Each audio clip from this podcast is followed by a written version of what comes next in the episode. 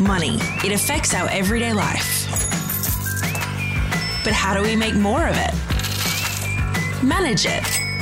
And make sure we make the most of our money. Welcome to Money Mindful, a podcast to teach and support you as you learn to manage your money. Hello, beautiful people. Welcome to episode 9 of the Money Mindful podcast. Today, we're going to be talking about superannuation and being future focused, doing things for our future selves. I want to talk to you about this concept. I know that this topic is mainly Australian specific because I'm talking about superannuation in Australia, and this isn't going to apply as directly to my international listeners. By the way, can I just say hello to you listening in France and the US and New Zealand and Germany and the UK and Malaysia. Wow, it blows me away the reach that we have with technology. I am so glad you are here with me today. Despite some of the specifics related to Australian superannuation, I think a lot of the concepts are applicable in general terms. So obviously you have to work out what applies to you. Before we get into it, did you know that I have a Money Mindful Ladies Club? You can access it by going to the website at www.moneymindful.com.au. I send out a weekly email every Tuesday morning when the podcast releases. I keep you up to date with all things Money Mindful and include some special content that is just for the Ladies Club. I'd love you to be a part of that, and I just wanted to let you know that that's available to you and you can easily access it by going to the website and opting in. I want to talk to you about the concept of being future focused and helping our future selves. I've been seeing this concept of your future self will thank you around a bit on Instagram lately, and I've also listened to a podcast recently all about doing things for your future self. And I'm really loving this concept. In some ways, I feel like I tapped into it before I even really became aware of it. Earlier this year, I think I mentioned in another podcast, I decided I wanted to do yoga teacher training for kids. As you know, I'm a school teacher, and I just thought, wouldn't that be amazing to be able to bring yoga into the school and teach it to the kids? When I enrolled in the course, in one of the first emails they sent out, they said, you really need to make sure you're up to date with your practice as this will help you with the course. Of course, I immediately thought, whoa, I need to up my game here. And I set myself a goal that was to do yoga every day in 2019. There's a little technique called the minimum baseline, which I talk about in previous episodes, and that explains what that concept is. So I won't go into it now, but that helped me a lot to do the yoga every day. One of the things I found, though, is that in order to fit in yoga every day, I had to get up before my kids. I get up early before my kids and I do the yoga before they wake up. I was finding that sometimes, if I'd had a glass of wine with dinner, I found that it was harder to get up the next day early enough to do the yoga before my kids woke up. At night, in the moment, it was a habit to have a glass of wine with dinner because that's what we do to unwind, right? It's so ingrained into our culture. But my future self the next morning was certainly not enjoying the result of what my present self had been doing the night before. I don't think there's anything wrong with having a glass of wine, okay? Let's just get that clear. But getting up and doing yoga was more important to me than having a glass of wine on autopilot. I was realizing this isn't actually fitting in with my life, and this isn't serving me for the things that I wanted to achieve in my life for my future. So drinking a glass of wine was not helping me get the result that I wanted. So I started to just ask myself, how is this going to make me feel tomorrow? Is my future self going to enjoy the result of the action I'm taking now? And the answer most of the time was no. When I listened to myself and tuned in to what I really wanted, which was to improve my yoga practice, it was much easier not to give in to my spontaneous lizard brain and instead listen to what my future self wanted, which was to wake up early feeling fresh. I've just been away for a weekend with my family. It was a planned getaway. I thought, right, I'm going to have a champagne and I'm going to enjoy myself with my family. And it was great. And I did that and it was very deliberate. The next day, I did feel a little fuzzy around the edges because I rarely drink anymore. But it was fine because it was planned and it didn't get in the way of doing yoga. The point I'm trying to make here is that I'm making decisions in the present that I want to do for my future self. I'm thinking of my future self like a valued friend that I want to help. I know this is a bit of a long story, but there's a point to it, so stay with me. If I look at my life now, all the great things that I have in my life, such as my job, I can look back to my past self and say thanks. Thanks for making the tough decisions to change direction with your career and return to study to become a teacher. Thanks for doing the hard yards, moving back in with dad, living on a tight student budget, getting out of your comfort zone to take on a new career. It wasn't the best of times, but I'm sure I'm glad my past self did that for me because I'm enjoying the benefits of that hard work now. What helps me decide the actions I take in my life now is looking from the perspective of what my future self will thank me for. The way I like to think about the decisions and actions I take is, what can I do to help my future self? What will my future self be thanking me for? Tapping into this concept is what I want you to think about when considering your superannuation. Superannuation is the money that we have sitting somewhere off in the background. We don't really think about it. Money goes in from our employer, and then that money is what we are supposed to live off in retirement. Because retirement is so far away in the future, often I don't think about it. Do you? I get a statement every 6 months and it's like, oh yeah, that's my superannuation. But to have enough money to live off when you retire, you actually have to think about what money is going in there now. And that's what I want to address with you today. Why it's important to look at your super now. And also why you might want to consider making extra contributions to it if that's something that's in alignment with your other goals. I want to approach it from the angle that I think it's really easy to dismiss our superannuation, especially when you're in your 20s or even 30s. It's so far away. You're not even going to be able to access it for another 30 years or so. I'll be able to access mine in 25 years, so it's starting to get a little bit closer, but even then, it still feels like this far-off thing that I don't have control over. In actual fact, it's one of the biggest assets that we'll have, and it's something that will provide for our future. So we need to look at it.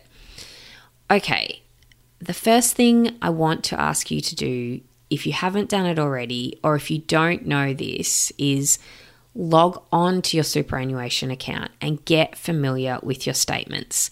How much money is being contributed every fortnight or every month from your employer? What fees are you actually paying? Fees play a huge part in your superannuation. If you're in Australia and you watch TV, you might know those industry fund ads that you see where one lady goes up the escalator and the other one doesn't move anywhere because it's to do with how much they're paying in fees. And by switching the balance of your super, to the lower paying super fund, the balance of your super rises. My eyes glaze over when I see ads like that. But actually, when I started looking at some numbers and looking at some data and examined examples, how much you pay in fees actually makes an incredible difference on the money you have at retirement. Those ads are spot on. What you think sounds like not much is actually quite a lot. I think I might have mentioned this in the last episode when I was talking about shares, that when you're paying over 1% in fees for an investment, over a period of time, say 20 to 30 years, it makes a huge difference in the balance. So get onto your super and find out what your fees are. The lower, the better. And if you can't see what they are or work it out, just call them. All superannuation companies have phone numbers that you can call and ask these questions. The other thing about your super that you may not be aware of is the insurance cover inside your super. A lot of super just automatically puts you into their standard insurance. So there's life insurance, and you can also get income protection in your super, as well as total and permanent disability cover. It's definitely worth getting on top of what you're covered for in your superannuation, and if you want to increase that cover, or if you don't need it because you have insurance outside of your super. And what is your money invested in? They just put you in their standard general balance funds usually. So if you don't know what your superannuation is invested in, you need to find out. This is actually something that's really important. This is what I want to address with you. I really want you to hear this. All these details about our super is the kind of thing that we push aside, right? It's like, yeah, superannuation. I'll look at that one day. Or I don't understand it or whatever. Think of your future self as your very best friend that you absolutely love and care about and is the most important person. Make a decision today to do something for that person who is your future self. Honor yourself in that way. Take the time to get on top of your super. It doesn't actually take that much time. I don't want to bang on about things because I don't want to sound preachy, but you know what? You have the time, and I can speak from experience. I don't watch much TV anymore. In the past, I used to watch it a lot. I'm the kind of person who could sit down and smash back a whole series of Game of Thrones in one day. You'll be amazed at how much time you have if you don't just come home and sit and watch TV in the evenings. There's hours, okay? Hours. This is how I create this podcast.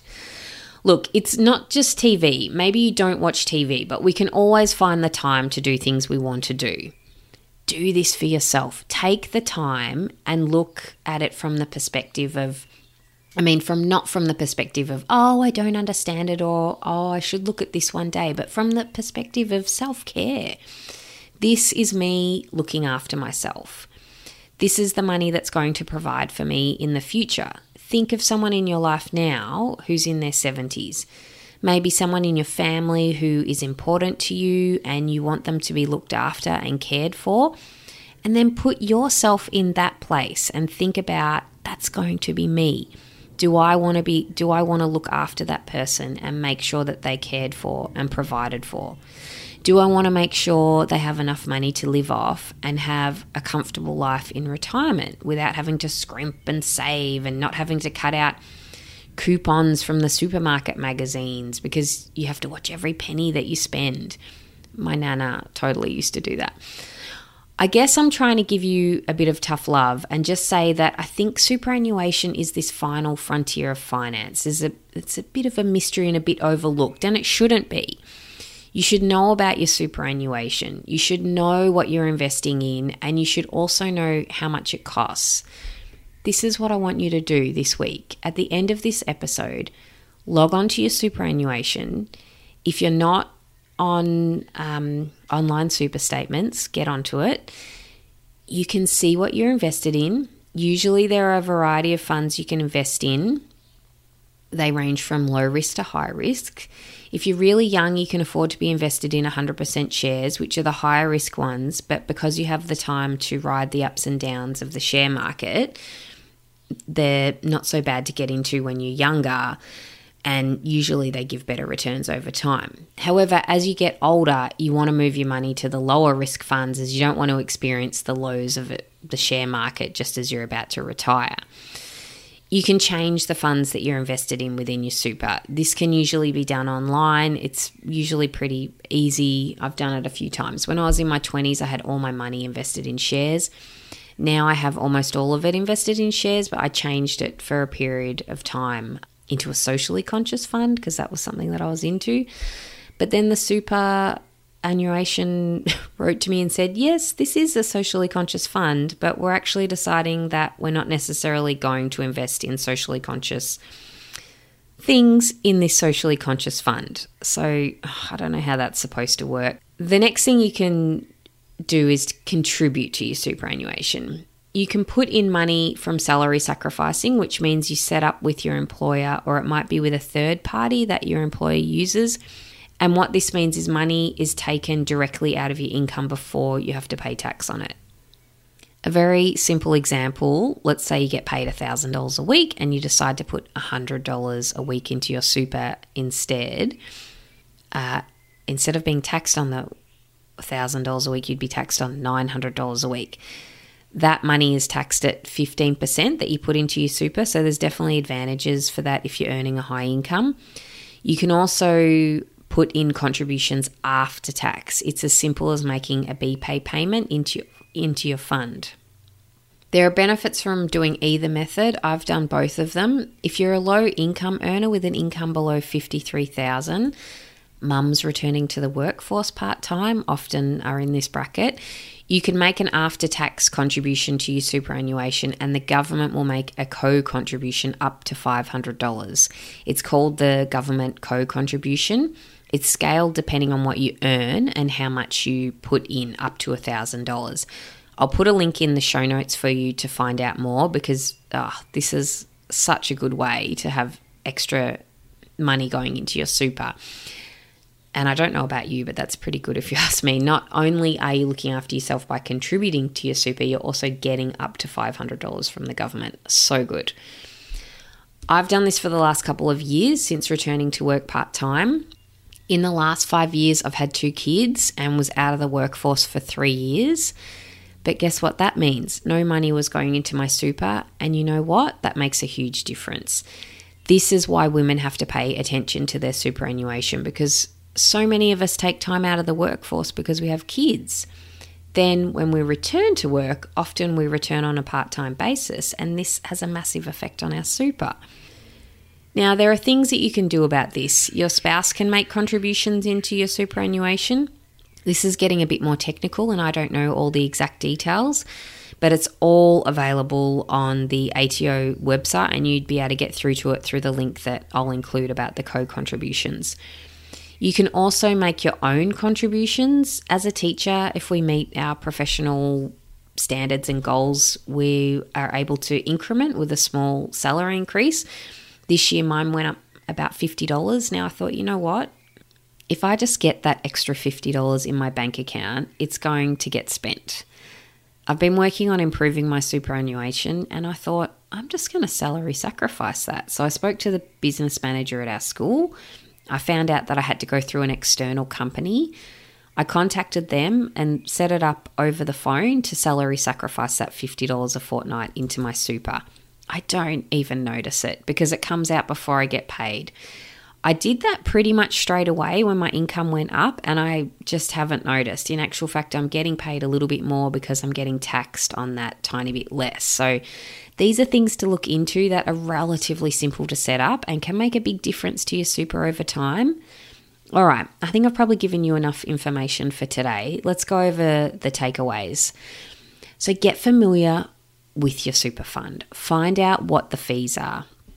Find out what insurance you are covered for and what the fees are for that. I'm going to do an episode in the future about insurances, so I'll address that in a little bit more detail there. Consider making extra contributions to your super. If you're earning above $50,000 in your salary, salary sacrificing makes more sense, but there are other factors that come in here. You might be paying off some serious debt, or you might want to pay down your house first. You know, that's something you have to decide for yourself. Finally, do this from a place of kindness and love and respect for yourself. Okay, sure, I agree, looking into your super is not the most fun and exciting way to spend your evenings. However, your future self is going to love you for it. There's an amazing book called How to Be a Super Smart Woman, New Strategies for Superannuation by Pauline Taylor. It covers all the information women need to know about their super. She has specific chapters for making your super work for you in your 20s, 30s, 40s, 50s, 60s, and 70s and beyond. It's very informative and I think it's an essential read for all women. I've actually done a little write-up on the book that you can access on my website if you want to find out more specific detail on the book or get a link to what it looks like. So Pauline, if you ever listen to this episode, thank you so much for writing this book. It's women like you who we need in this world, supporting other women with information about helping themselves financially. And finally, if you're enjoying the show, friends, please leave a review on iTunes or any of the platforms that you are listening to. It helps others like yourself find the show and find out about it. Until next time, have a beautiful week. Bye-bye. Thanks for listening to the Money Mindful podcast. For more info, visit moneymindful.com.au. For future episodes, be sure to subscribe. And remember, the information in this podcast is of a general nature only and does not take into account your personal circumstances or goals. Please seek professional advice for your own financial needs. Remember to have fun along the way.